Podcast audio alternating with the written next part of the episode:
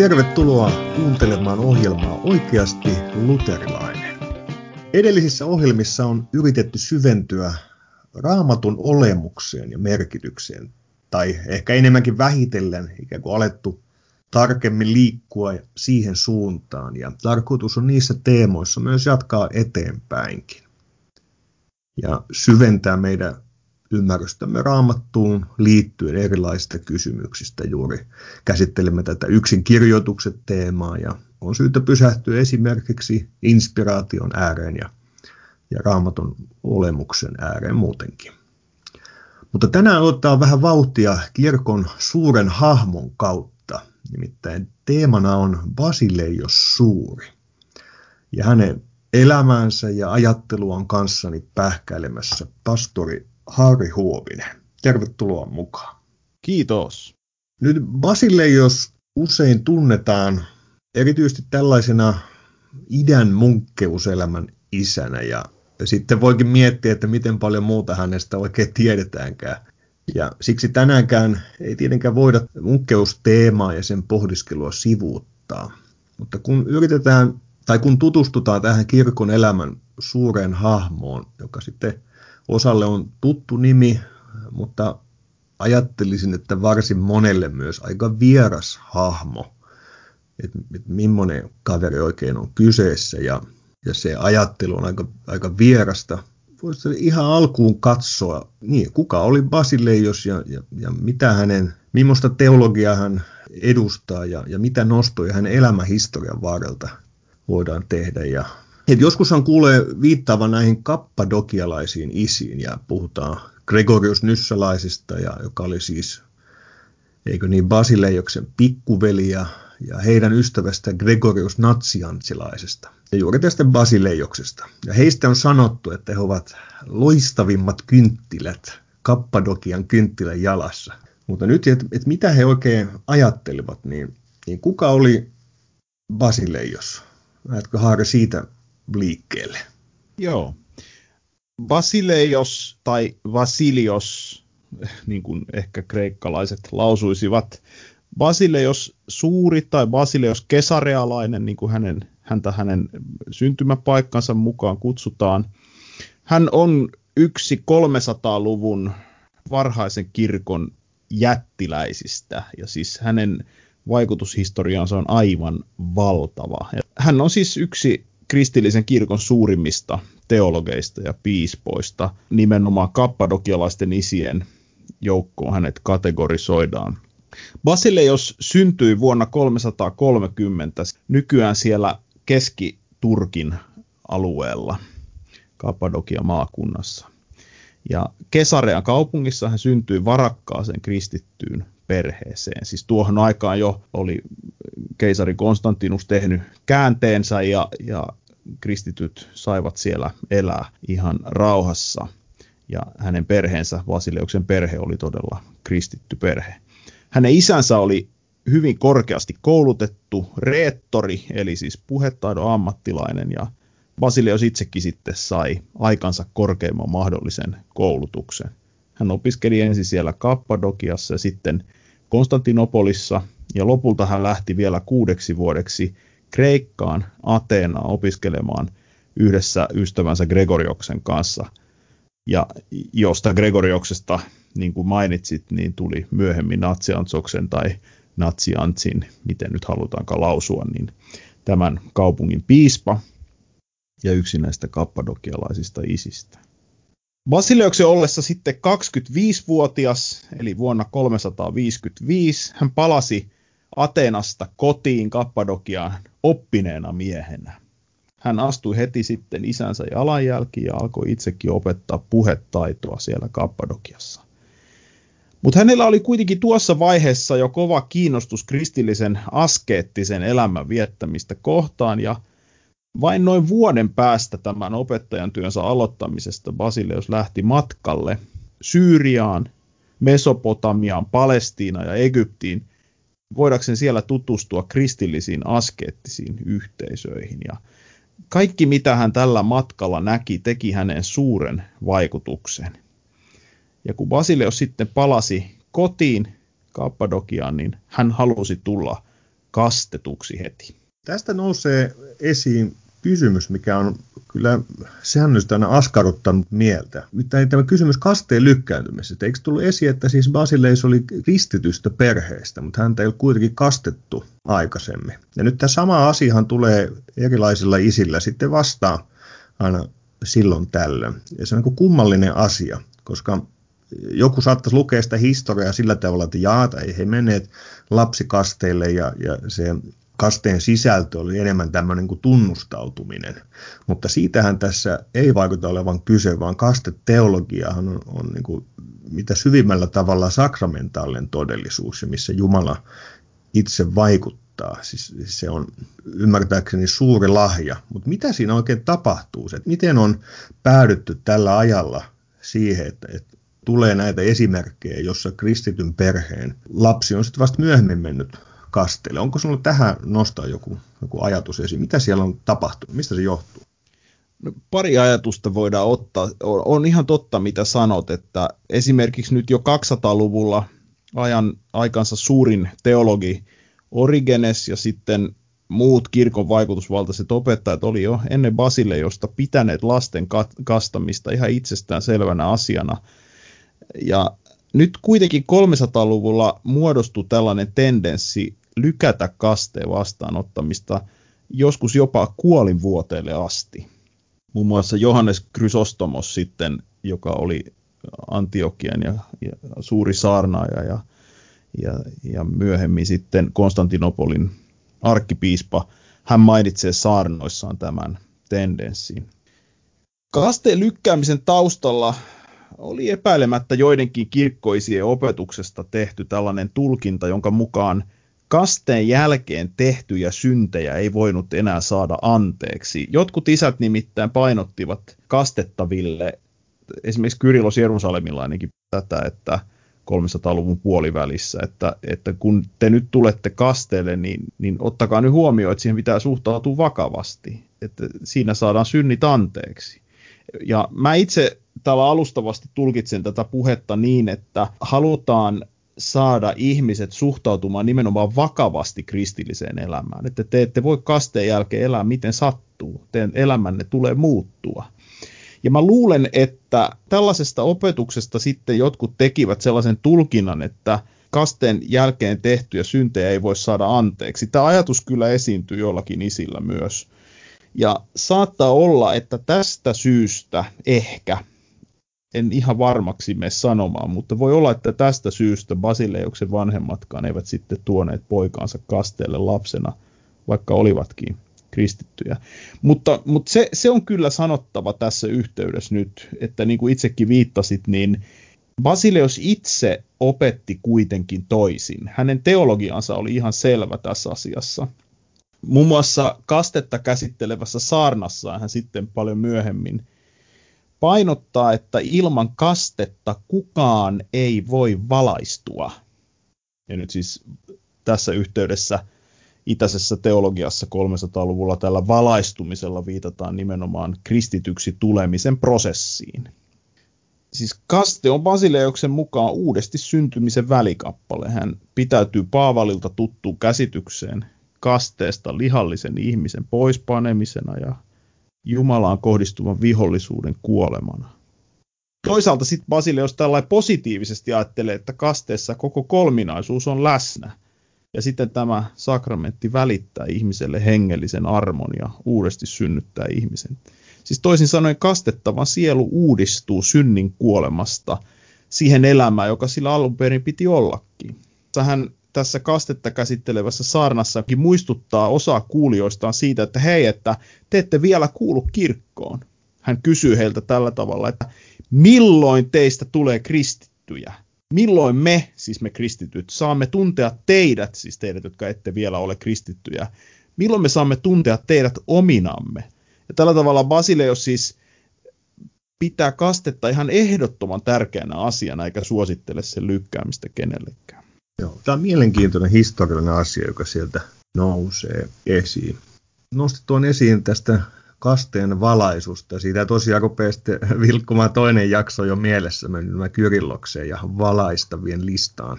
Kyllä. Liittyen, tämä tietty onko se sitten sanoisiko itäinen käsitteistö, Joo, siis se, joka siellä on. Se on, se on valtavan iso, iso teema, tämä valon teologia itäisessä kristillisessä teologiassa. Sillä on epäilemättä niin kuin liittymäkohtia sitten helleeniseen ajatteluun laajemminkin. Mutta nyt jos pala, palataanko välillä tähän Basileuksen elämähistoriaan takaisin, onko se mahdollista tässä? Joo, onko semmoisen, mitä haluaisit nostaa vielä siitä Joo. esiin? Muutama juttu voitaisiin sanoa, eli nyt kun Basileus oli itse siis saanut kasteen noin 25-vuotiaana, niin hän luopui akateemisesta työstään, eli tästä puhettajan opettajan työstään. Niin eikö tässä ollut vähän se asetelma, että hän alkoi pitää opintojaan turhuutena jumalallisen sivistyksen rinnalla? Tietenkin voidaan tässä ohimenne mainita, että myös tästä hänen akateemisesta sivistyksestä oli valtavasti hyötyä hänelle, nimittäin hän piispana ollessaan sitten myöhemmin kirjoitti ja puhui hyvin taitavasti ja pystyy käymään syvällistä dialogia myös oman aikansa oppineiden kanssa. Mutta nyt käännyttyään kristityksi tämä nuori Basileos muutti perheensä maatilalle Pontokseen, eli nykyiseen Pohjoisturkin alueelle, pois sieltä Kesareasta, ja hän alkoi noudattaa kristillistä askeesia vanhemman sisarensa Makrinan kanssa. Ja Makrina oli hänelle hyvin merkittävä hengellinen esikuva. Ja hänen hengellisellä elämällä ja tuella oli valtavan suuri vaikutus Basileiokseen. Ja ensimmäisinä vuosina tähän askeettiseen yhteisöön kuului myös Gregorios, Basileuksen ystävä ja opiskelutoveri.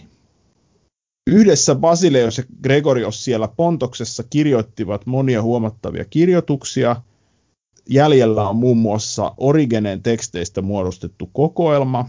Ja sitten Basileus kirjoitti vielä siellä tärkeitä tekstejä kristillisestä askeettisesta elämästä. Ja näitä voidaan varmaan katsoa kohta vähän tarkemmin. Mutta nyt sitten vuonna 360, eli kun Basileus oli 30, hänet vihittiin lukijaksi Kappadokia Kesarean kirkossa siellä kotiseudulla. Ja kahden vuoden päästä tästä hänet vihittiin papiksi ja hän tässä työssään sitten osallistui voimakkaasti areiolaisen kristologisen harhaopin vastustamiseen. Ja toki nyt hänestä puhutaan suurena teologina, mutta tässä vaiheessa hänen omassakin teologiassaan tapahtui vielä vähittäistä kehitystä, ja lopulta sitten se johti siihen, että hän antautui koko sydämisesti Nikean uskontunnustuksessa lausutun oikeaoppisen kristologian tunnustamiselle. Mutta siitä seurasi ristiriitoja. Nimittäin oli piispoja ja pappeja, jotka ajatteli toisin, ja kun näitä ristiriitoja ilmeni, niin Basile, jos lopulta joutui jopa jättämään seurakuntansa ja lähtemään takaisin Pontokseen, viettääkseen siellä luostarielämä. Hän niin kuin löi hanskat tiskiin, että ei täällä pysty olemaan. Että mikä oli se syy, että ei siellä voi, voi olla? Onko se se, että se on niin hektistä niin kuin seurakunnan taholta vai valtaa pitävien vai niin kuin muiden paimenvirassa olevien taholta vai, vai, vai näiden kaikkien yhteisvaikutus? Mikä Mä luulen, tekee niin hektistä? Se oli siis epäilemättä ensisijaisesti tällainen opillinen ristiriita näiden muiden piispojen ja pappien kesken, mistä tämä johtui. Hän, hän joutui oman piispansa kanssa ristiriitaan näissä kysymyksissä. Siitä ei ihan hirveän tarkkaan tutkijat kirjoita, mitä, mitä siellä oli, ja ehkä sitä ei tunneta kovin tarkkaan, mutta, mutta tällä lyhyesti voidaan sanoa. Mutta joka tapauksessa, kun hän oli taas ollut sitten pari vuotta siellä Pontoksessa, niin sitten sinne kiiri sana, että Kesarean kirkkoon ollaan valitsemassa tai asettamassa areiolaista piispaa. Silloin Basileus lähti takaisin voidakseen estää tätä tai olla estämässä tätä piispan, harhaoppisen piispan asettamista. Ja hän palasi työhönsä pappina ja muun muassa sitten näki valtavasti vaivaa köyhäin avun järjestämiseksi. 368 tuolla alueella oli suuri nälänhätä ja tuolloin Basileus järjesti kirkossa köyhien avustusprojekti, joka toi hänelle valtavan kansansuosion. Hänestä tuli siis tunnettu, tunnettu myös tässä mielessä. Ja kun taas kaksi vuotta tästä oli kulunut, niin Basileus vihittiin Kappadokian kesarean piispaksi. Mutta silloinkaan kaikki ei mennyt ihan tasaisesti, nimittäin Basileuksen opillinen tarkkuus ja hänen pyrkimyksessä taata oikean uskon säilyminen vihkimällä samanmielisiä miehiä lähiseudun piispoksi. Tämä kaikki herätti närää ja välien rikkoutumista ja se oli hirveän raskasta hänelle. Hän näki hirveästi vaivaa kirkon elämän ja opetuksen eteen. Hänen kirjeistään, joita on sato, sadoittain jäljellä, niistä ilmenee, että hän oli myös hyvin sairas, hän sairasti paljon ja kärsi sitten niin kuin henkisesti myös näistä ristiriidoista ja välien rikkoutumisista monien ystävien kanssa – ja hän kuoli sitten vuonna 379 vaivan näköisä uuvuttavana vain 49 vuoden iässä. Mutta hän oli siihen mennessä saanut aikaan aivan hirveän paljon. Nyt jos me halutaan, niin kuin halutaan tutustua tähän teologiseen perintöön ja tehdä siitä nostoja, niin minkälaisia teemoja sieltä nousee esiin? Ehkä mä alkuun voisin kysyä liittyen tuohon valaisuun, mikä olikin jo esillä. Siis puhuttiin, että isä, poika ja pyhä henki valaisee, puhuttiin tästä kasteen valaisusta ja tämän tyyppistä asiasta ja puhuttiinko myös Jumalan sanaan liittyen juuri tällä tavalla tapahtuvan. Ja onko ymmärtänyt oikein, että Basile, jos tunnetaan tämmöisenä eräänlaisen kuin pyhän hengen teologina ja hän näitä käsittelee, minkälaisia nostoja haluaisit tästä tehdä? Joo, siis Basileus on nimenomaan, niin kuin kappadokialaiset isät, triniteettiteologian merkittävä linjaaja, ja hänen yksi pääteoksistaan onkin De Spiritus Sancto, eli suomeksi pyhästä hengestä. Ja se on aivan, aivan huikean tärkeä hänen teoksistaan. Ja se on tällainen 30 luvusta koostuva alkuperäisellä kreikan kielellä noin 100, 150 sivun mittainen kirja. Ja sen taustalla, Pyhästä hengestä kirjan taustalla on sellainen historiallinen seikka, että Basileuksen aikana kirkossa vaikutti opettajia, jotka kielsivät pyhän hengen jumaluuden ja väittivät, että henki on ainoastaan jumalallinen voima. Ja näitä opettajia vastaan Basileus sitten kirjoittaa tässä kirjassa ja linjaa, että pyhä henki on jumalallinen pyhän kolminaisuuden persoona. Merkillistä on, että hän ei kertaakaan sano, että pyhä henki on Jumala, mutta kyllä se asia siitä kirjasta aivan selvästi tulee esiin. Ehkä sellainen tulee tässä kohtaa mieleen, että nyt kun valitettavasti varmaan meillä ei ole aikaa käydä tämän kirjan syvällistä sanomaa kovin tarkkaan läpi, mutta semmoinen voitaisiin sanoa, että teos alkaa sillä tavalla, että hän siellä ensimmäisen luvun ihan viimeisessä kappaleessa mainitsee tilanteesta, joka on tämän kaiken taustalla. Hän oli toimittamassa liturgiaa ihmisten kanssa, siis kirkossa, ja käytti kolminaisuuden ylistyksessä kahta erilaista sanamuotoa. Yhtäältä ylistäen isää pojan kanssa ja yhdessä pyhän hengen kanssa, ja toisaalta sitten ylistäen isää pojan kautta pyhässä hengessä. Ja nyt sitten jotkut paikalla olijat huomasi tämän ja hermostu siitä. Se herätti tämä sanamuotojen erilaisuus herätti paikalla olleissa vastustusta. Ja he väittivät, että nämä sanontatavat oli toisiaan vastaan ja niitä käyttäessä Basileus tuli esittäneeksi siis kirkossa uusia oppeja Jumalan olemuksesta. Ja nyt Basileus sitten vastaa näihin kysymyksiin. Hän keskittyy ensin selvittämään pyhän hengen jumalallisen, jumalallisuuden ilmaisemiseen liittyviä kielellisiä seikkoja.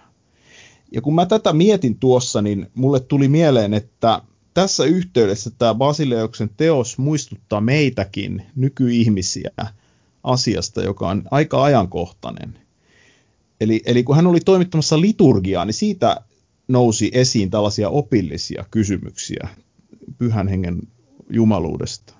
Eli siis huomat, huomatkaamme tämä, että kristillinen oppi ja kirkon liturginen elämä eivät koskaan ole erossa toisistaan, vaan ne liittyvät aina yhteen. Eli siis liturgia on täynnä oppia. Toisaalta oppi ei ole vain jotain teoriaa tai sellaista, mitä vain teologit jossain pölyisessä kammiossaan pohtivat, vaan oppi informoi aina kirkon liturgista elämää ja tulee ilmaistuksi liturgisen elämän puitteissa.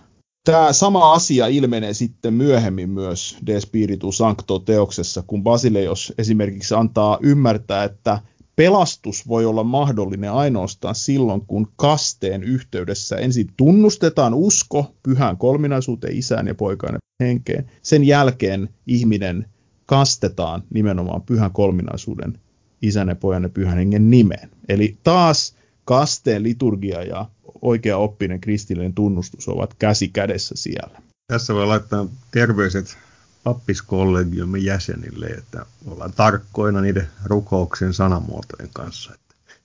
Joo, kyllä. Kyllä, se on, se on tärkeä asia. Eli liturgia ei ole vain jotain tällaista niin kuin pappien mölinää tai itsensä korottamista, vaan se on, se on valtavan tärkeä Jumalan sanaan ja hänen pyhään oppiinsa liittyvä asia.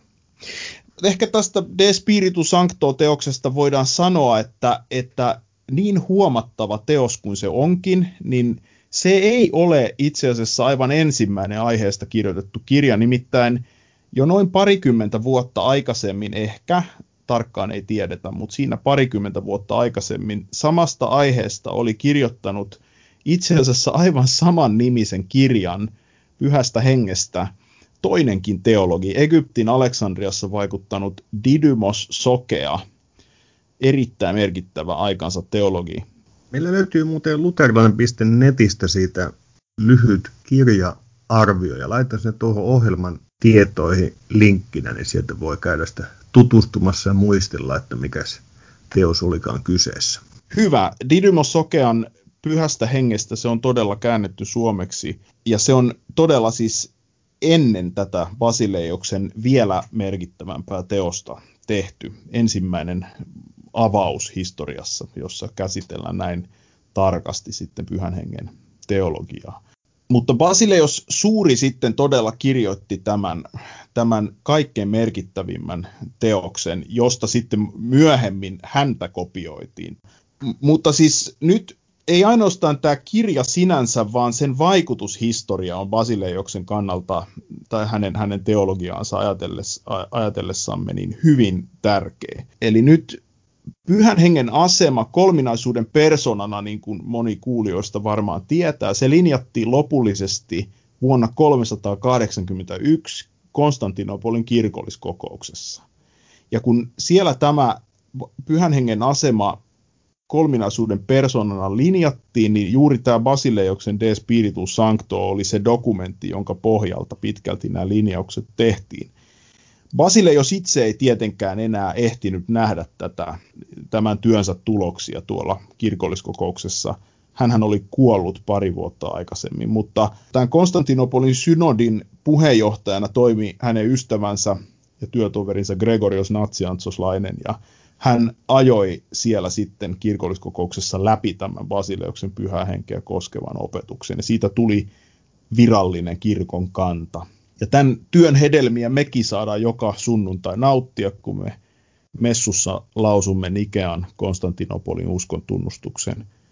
Siinä oleva pyhä henkeä koskeva osuus on nimenomaan Basileoksen ja Konstantinopolin synodin pyhien isien linjaama.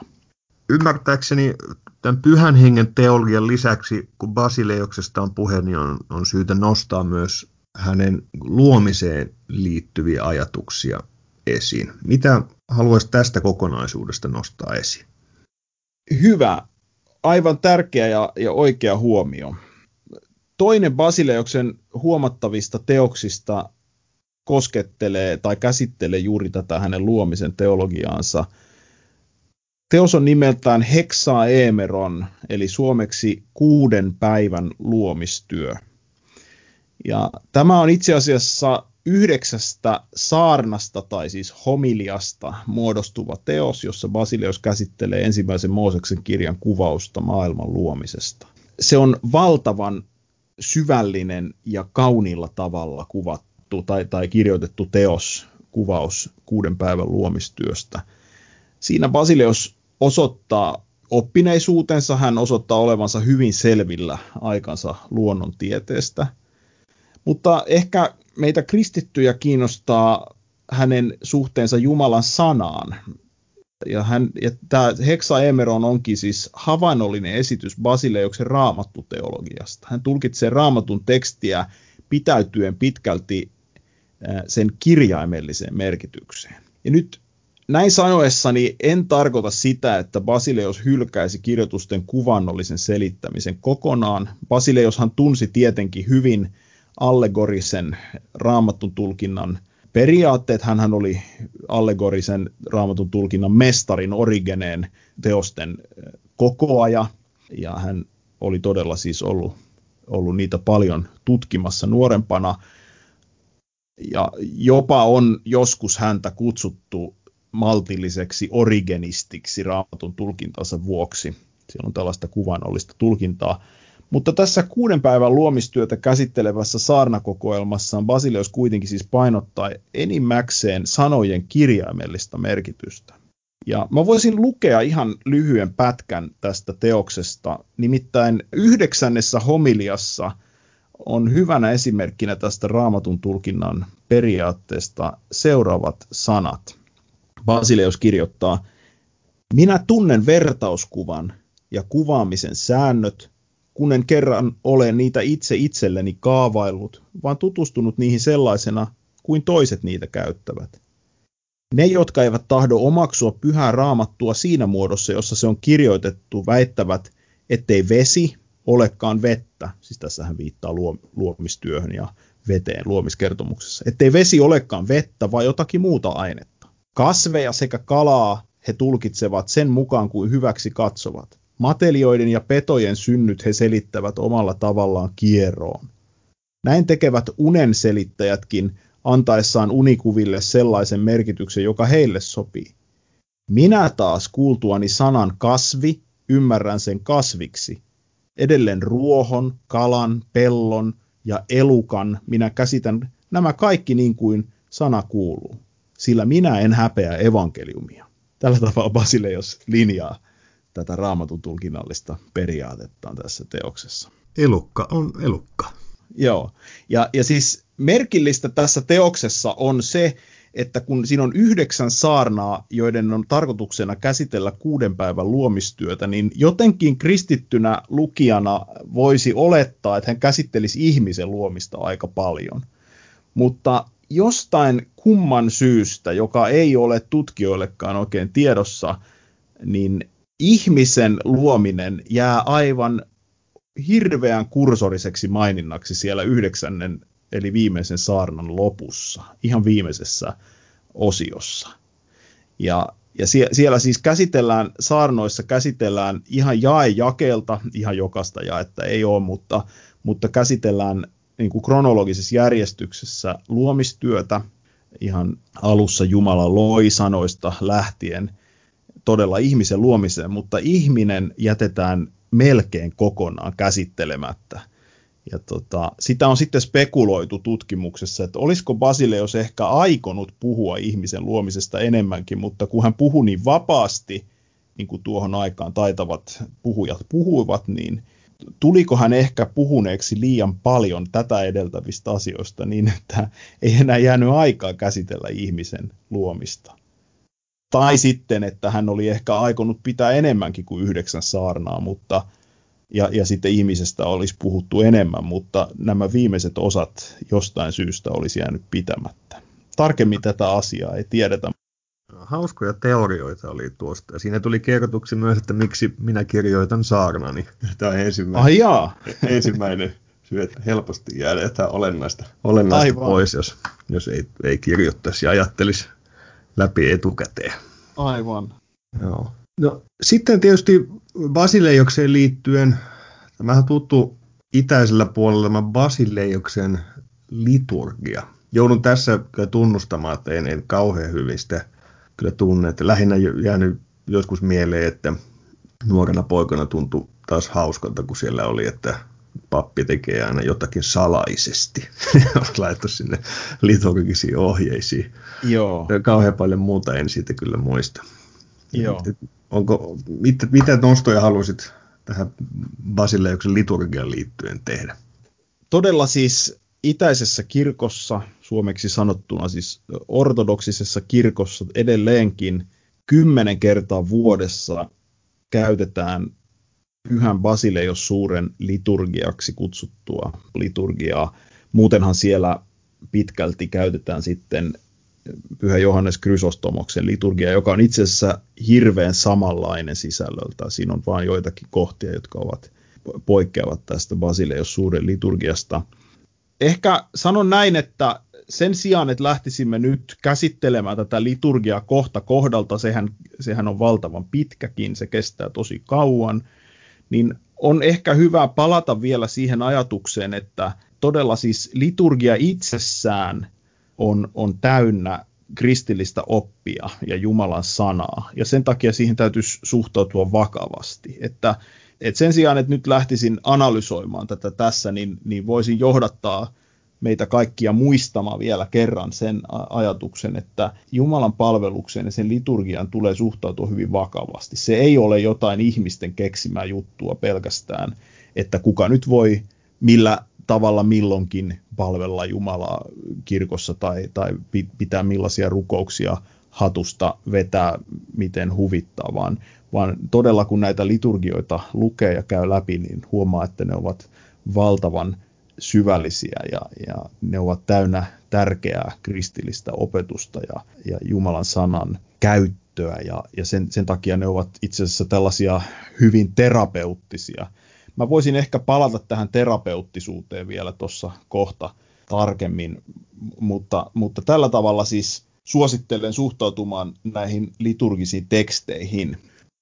No sitten odottaisi yksi iso teema, joka on pakko nostaa kyllä esiin, jos Basileiosta käsitellään. Ja hivenen tämmöinen, voisiko sanoa dramaattinenkin teema, tai jos on sitten kirkkokuntien välillä tulee eroavaisuuksia, siksi meidän on niin hyväkin siihen pysähtyä, että mitä se oikein tarkoitetaan ja mitä sitten jotkut vastustaa tai eivät vastusta. Nyt liittyy nimittäin luostarilaitokseen. Ja Basileushan tunnetaan tämmöisen luostarilaitoksen isänä mistä on kyse siinä Basileuksen visiossa ja miten hän näkee luostarilaitoksen?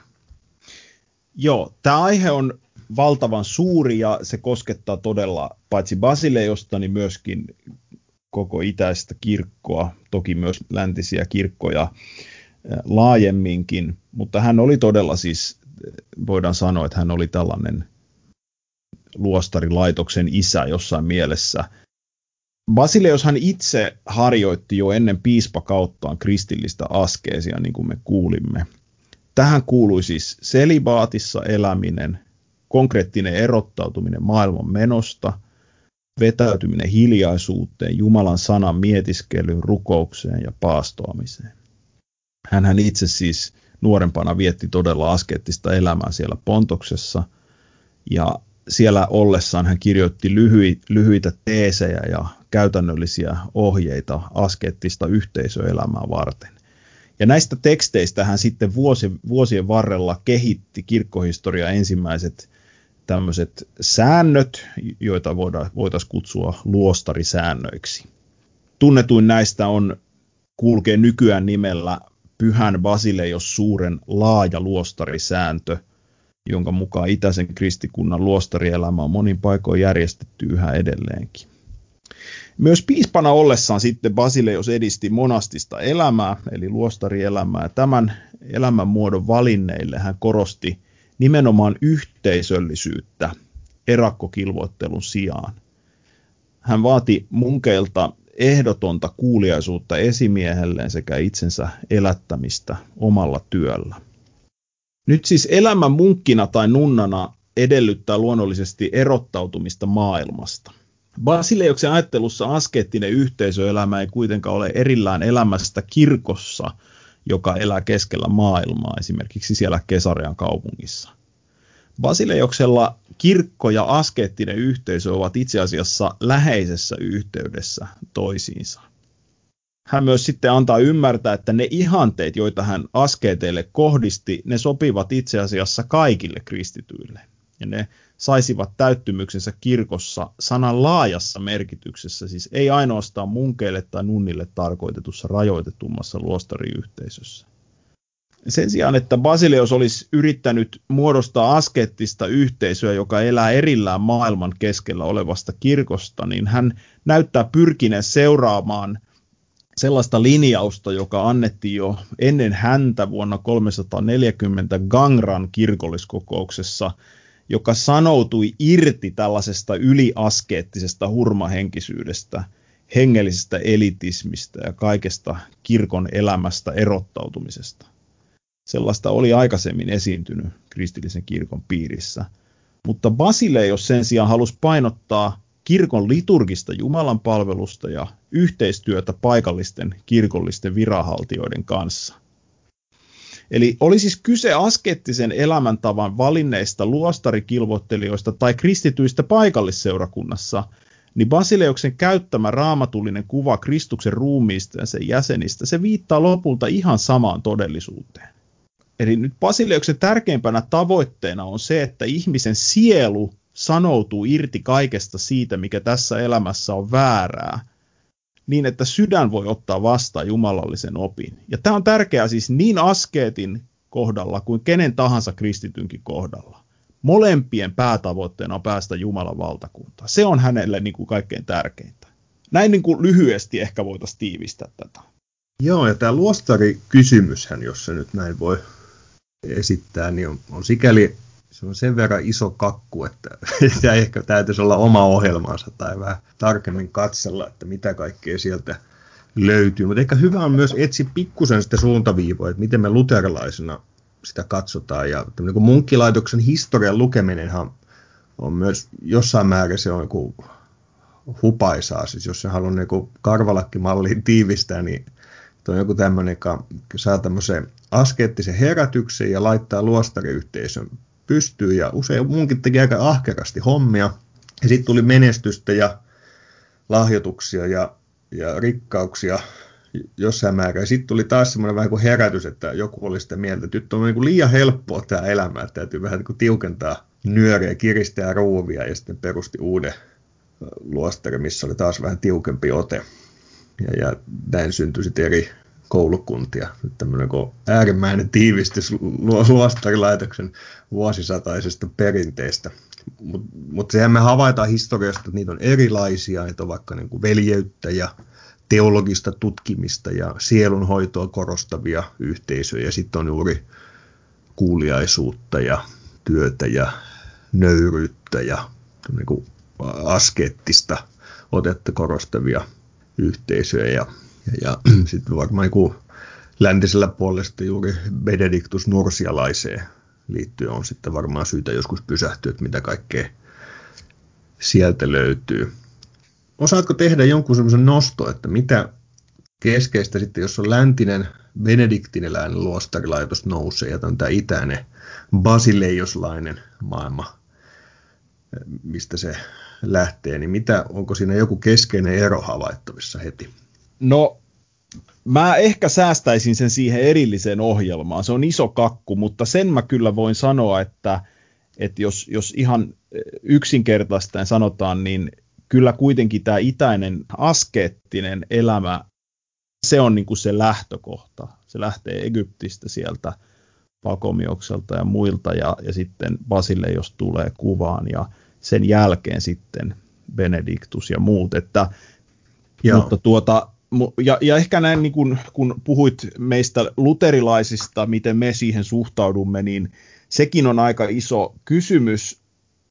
Tietysti Martinus Lutherin kannat tähän asiaan ovat hänen omasta niin kuin, näkökulmastaan katsoen aivan ymmärrettäviä, ja niitä voidaan hyvin perustella, mutta että mä itse tällainen niin kuin 2020-luvun meille ihmisille, jotka eletään tässä ajassa, niin voisin sanoa itseäni muistuttaen, että meidän kannattaisi ainakin olla hiukan tietoisia ennen kuin me tietoisia siitä, mitä, mitä nämä askettiset isät ovat kirjoittaneet ennen kuin me lähdetään kauhean kovaa lyömään sitä, sitä luostari-ihannetta tai sitä, mitä, mitä hengellistä hyvää siellä on yritetty saada aikaan ja niin kuin ammentaa. Tällainen niin kuin, vähän hauskasti niin, sanottuna voisi sanoa, että ne oli aika kovia ukkoja, että ainakaan sellaista suurta arroganssia heidän, heidän teoriansa äärellä ei ehkä kannattaisi ekana mm. ruveta niin kuin nostaa. semmoista varovaisuutta mä hiukan perään kuuluttaisin Joo, tässä. On, joo, on varmaan niin hyvä tarkentaa, jos, että mikä on se luterilaisen kritiikin ydin. Ja, ja luterilaisessa tietysti nostetaan usein juuri esittää kritiikki luostarilaitosta kohtaan, joka sinänsä tietysti pitää paikkaansa, mutta ehkä se meille niin kuin myöhemmille janttareille, että se helposti se kritiikin sisältö kaventuu ja yksipuolistuu. Että jos, Näin voi käydä, joo. Että jos uskonpuhdistuksen tähtäimessä oli ajatus siitä, että haluttiin poistaa se niin kuin vääränlainen raja munkkeuden ja tavallisen kansan välillä. Ja, ja, ja Luther ohjeissaan vaikka kristillisen elämään otti paljon aineistoa luostariperinteistä. Ja Joskushan se on puettu sanoiksi niin, että luterilaiset ei halunnut, että luostarit lakkautettaisiin, vaan että jokainen perhe olisi kuin pieni luostari, kun se oikein ymmärretään. Ja että jos me mennään sinne vaikka keskiajalle, nämä päivärukous,hetket rytmitti sitten erityisesti luostarisääntökuntien ja papiston elämää ja tavalliset kristityt sitten saattoivat tyytyä tekemään ristin merkin tai lausumaan lyhyen rukouksen sielläkin kesken peltotöitteensä, kun luostarin kappelin kellot soivat hetkipalveluksen mer- merkiksi. Ja, ja on sanottu, että Luther toi tämän luostarin hartauselämän tavallisen saksalaisen keittiön ruokapöytään. Ja, että, ja vähän katekismus on eräänlainen ihan kuin arkikristillisyyden vastine sääntökunta elämälle. Jumalan sanan keskeinen sisältö yksinkertaisessa rukoiltavassa muodossa kristillisen perheelämän tueksi erilaisine rukouksineen ja rohkaisusanoineen. Ja toki sitten siihen Lutherille kritiikkiin moneksi liittyy siis monia semmoisia piirteitä, joita haluttiin vastustaa, nyt vaikkapa alaikäisten luostarilupauksia tai, tai ihan vain se huomio, että vanhassa kirkossa niitä ei tunnettu tämmöiset niin jumalallisesti asetettuna säätynä. Mutta mä olen historia- ja tunnustuskirja ymmärtänyt niin, että luterilaisetkaan ei täysin kategorisesti vastusta luostareita, vaan todetaan, että niiden tulisi harjoittaa ikään kuin sivistystehtäväänsä ja, ja, ja luterilaiset on painottanut juuri opetuksellista merkitystä, mutta toki niiden monimuotoihin on suhtauduttu kriittisesti. Onko, haluatko tästä kokonaisuudesta tehdä vielä jotain nostoja? Aika hyvin tiivistät sen ehkä mä voisin lisätä vielä sellaisen ihan alustavan ajatuksen, mihin mä en itsekään tässä mene sen syvemmälle nyt, mutta että ennen kuin me ruvetaan kovasti kritisoimaan esimerkiksi selibaatissa elämistä, niin on huomattava, että raamatussa itsessään on aika monia pyhiä ihmisiä, jotka elivät selibaatissa.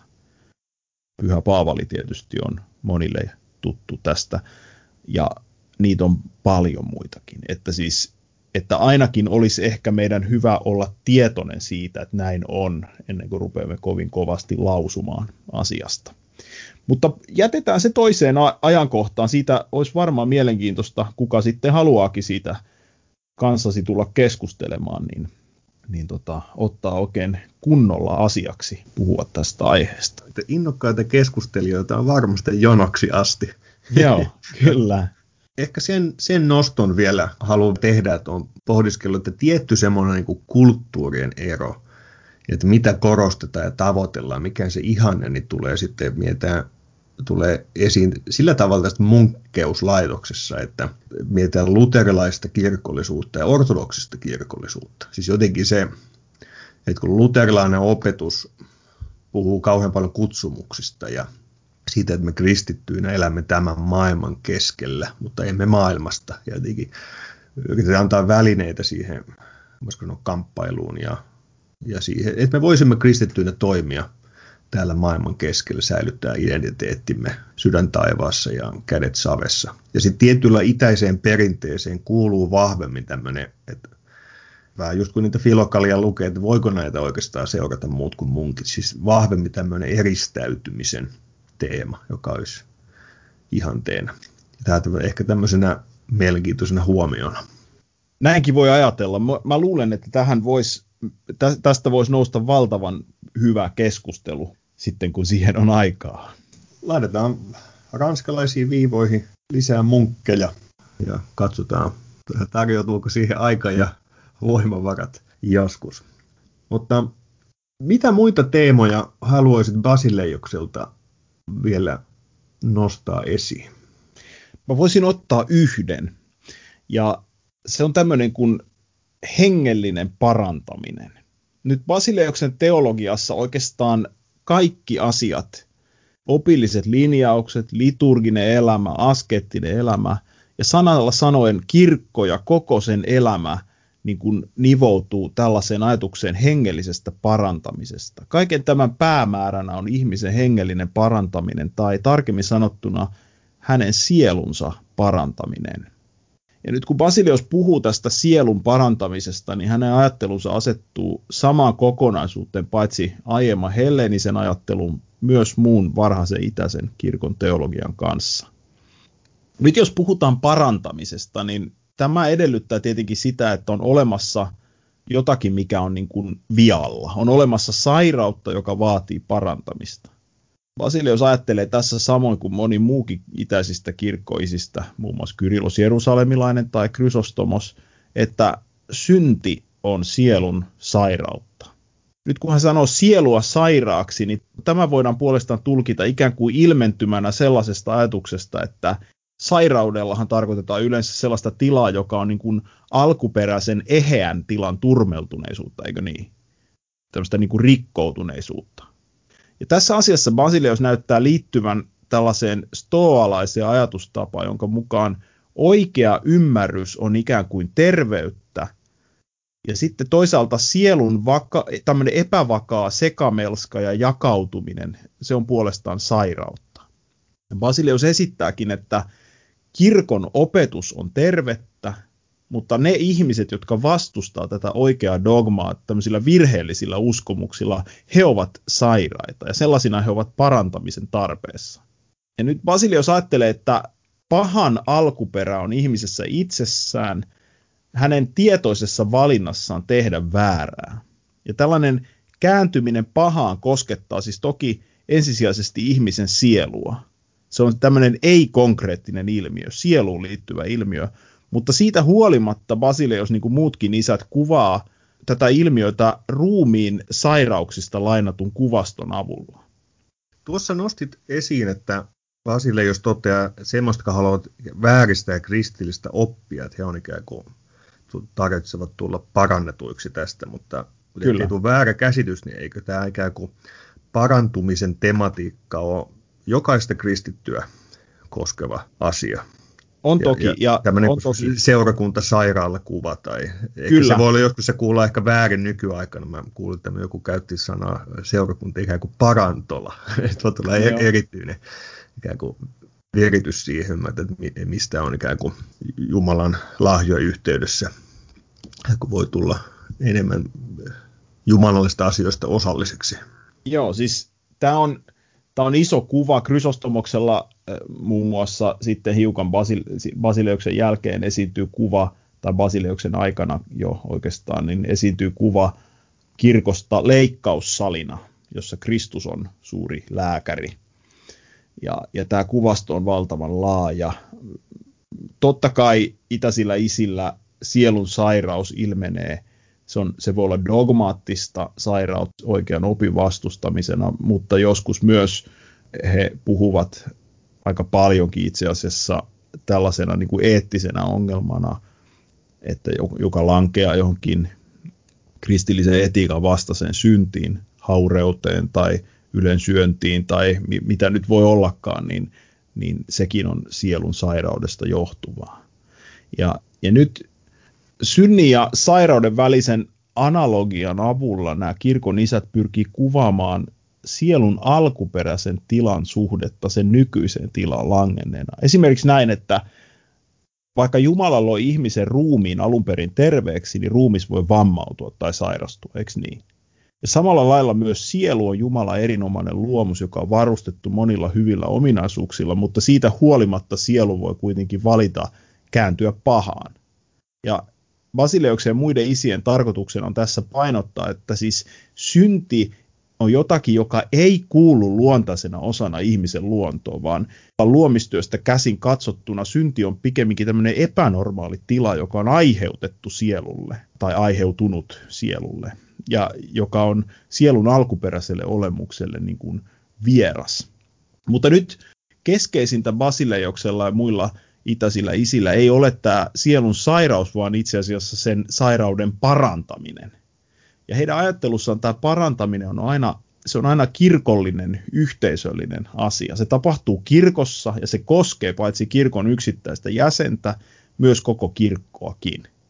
Esimerkiksi näin, että Basileos vertaa luostariyhteisöä ruumiiseen, jossa on jäseninä. Me voitaisiin ihan yhtä hyvin ottaa tämä opetus puheena kristillisestä seurakunnasta. On ruumis, jossa on jäseniä. Hän opettaa tätä yhteisöä sanoen, että jos joku näistä jäsenistä on haluton noudattamaan Herran käskyjä ja on siis täten sielultaan sairas, syntinen, niin muiden jäsenten tulee tuntea myötätuntoa häntä kohtaan. Aivan niin kuin ihmisruumiin jäsenetkin suhtautuu sairastuneeseen jäseneen. Ei ne vihaa sitä siksi, että se on sairas tai kipeä. Ja Basilios edellyttää, että yhteisön johtajan, luostarissa esimerkiksi apotin ja seurakunnassa piispan, tulee kehottaa heikkouden tilaa joutunutta jäsentä yksityisesti, siis hyvin tällä tavalla diskreetisti. Ja tämän kehotuksen tavoitteena on parantaa tämä hänen heikkoutensa. Nyt jos tämä jäsen ei ota tätä kehotusta vastaan, niin häntä tulee tutkia sitten koko veljestön edessä, missä yhteydessä häntä pyritään parantamaan, toisin sanoen saattamaan syntien tunnustamiseen ja parannukseen uusilla kehotuksilla. Nyt siinä tapauksessa, että tämä jäsen ei tästäkään huolimatta muuta elämäänsä ja osoita katumusta, niin silloin häntä tulee pitää ruumiin turmeltuneena jäsenenä. Ja tässä tapauksessa Basileuksen sanat muistuttaa evankelista Matteuksen viidennessä luvussa käyttämiä, käyttämää kuvaa amputaatiosta, siitä, että käsi katkaistaan. Basileus esittää, että tällainen niin sanottu tarpeeton jäsen tulee leikata pois yhteisestä ruumiista, ihan niin kuin lääkäritkin tekee ihmisten ruumiille. Ja tässä siis puhutaan ekskommunikaatiosta. Ja se kuulostaa aika ankaralta, totta kai se sitä onkin, mutta tämän puheen tarkoituksena ei Basileoksella tai muilla itäisillä isillä kuitenkaan ole olla niin kuin hankala tai tämmöinen niin kuin ankara, Basile, jos jopa itse toteaa, että tällainen irtileikkaaminen on valtavan kivulias operaatio, mutta sen tavoitteena on aina, sen tavoite on positiivinen. Sen tavoite on estää ensinnäkin parantumattomaksi osoitta, osoittautuneen jäsenen syntisairauden leviäminen muuhun ruumiiseen, eli kirkkoon, esimerkiksi väärän opetuksen leviäminen kirkkoon, ja sitten toisaalta myöskin tämän tavoitteena on siis tämän sairastuneen jäsenen johdattaminen parannukseen. Sellainen toivo aina isillä on niin kuin tämän toiminnan yhteydessä. Basileus pitää syntisairauden parantamista papiston tehtävänä. Hän ajattelee, että Jumala itse on asettanut papiston kirkon lääkäreiksi ja antanut heille vallan korjata virheitä kirkollisessa järjestyksessä. Tällä tavalla voidaan ajatella, että Basileus pitää papiston parantavaa työtä lopulta jumalallisen toiminnan välikappaleena. Jumala itse parantaa uskovien sielut. Lopulta Kristus onkin Basileijokselle suuri sielujen lääkäri, joka on valmiina parantamaan langenneiden syntisairauden. Basileus vakuuttaa langenneita kuulijoita Jumalan armosta ja parantavasta toiminnasta ja hän kehottaa heitä etsimään lääkkeitä sairautensa pyhistä kirjoituksista. Se on mielenkiintoista, miten tiiviisti kirkkohistoriassa on kulkenut tämä kirkon pelastusteologian kanssa tämä kuva jonkinlaista sairaalasta tai lääkärin työstä ja joku pelastaminen ja parantaminen. Oikeastaan tähän tulee niin kuin kreikan kielestä tämä sozo, on niin kuin samaan aikaan pelastaa ja parantaa. Joo. Ja, ja jo Ignatius viittaa siihen, että yksi on lääkäri, Kristus. Ja miten se on sieltä sitten kulkenut kirkon historiasta tämä lääkärikuva. Kyllä. Se on todella suuri teema. Se, se on jo Basileosta aikaisemmilla isillä ja myös hänen jälkeensä ihan näihin päiviin asti itäisessä teologiassa valtavan merkittävä teema. Kaiken tarkoituksena on parantaa ihminen – syntisairaudesta. Ja se tarkoittaa paitsi hänen yksilöllistä parantamistaan, niin se tarkoittaa aina sitä, että hänet liitetään kirkon terveen ruumiin osallisuuteen. Siitä on kysymys, pelastuksen yhteyteen. Jos nyt haluaisit vielä tiivistää Basileuksen pohjalta, että nyt minä, joka haluan parantaa sieluni, niin kuinka minun täytyy toimia?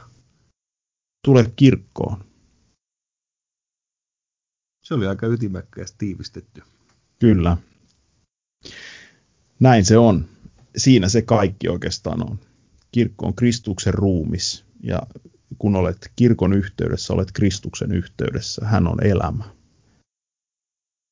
Näihin tunnelmiin on hyvä päättää. Lämmin kiitos, että pääsit harkitaan mukaan ohjelmaa. Anytime. Ja kuulijoille menkää kirkkoon. Ja jatketaan näiden kirkon mielenkiintoisten ja suurten kysymysten parissa jälleen seuraavassa jaksossa. Siihen saakka moi moi!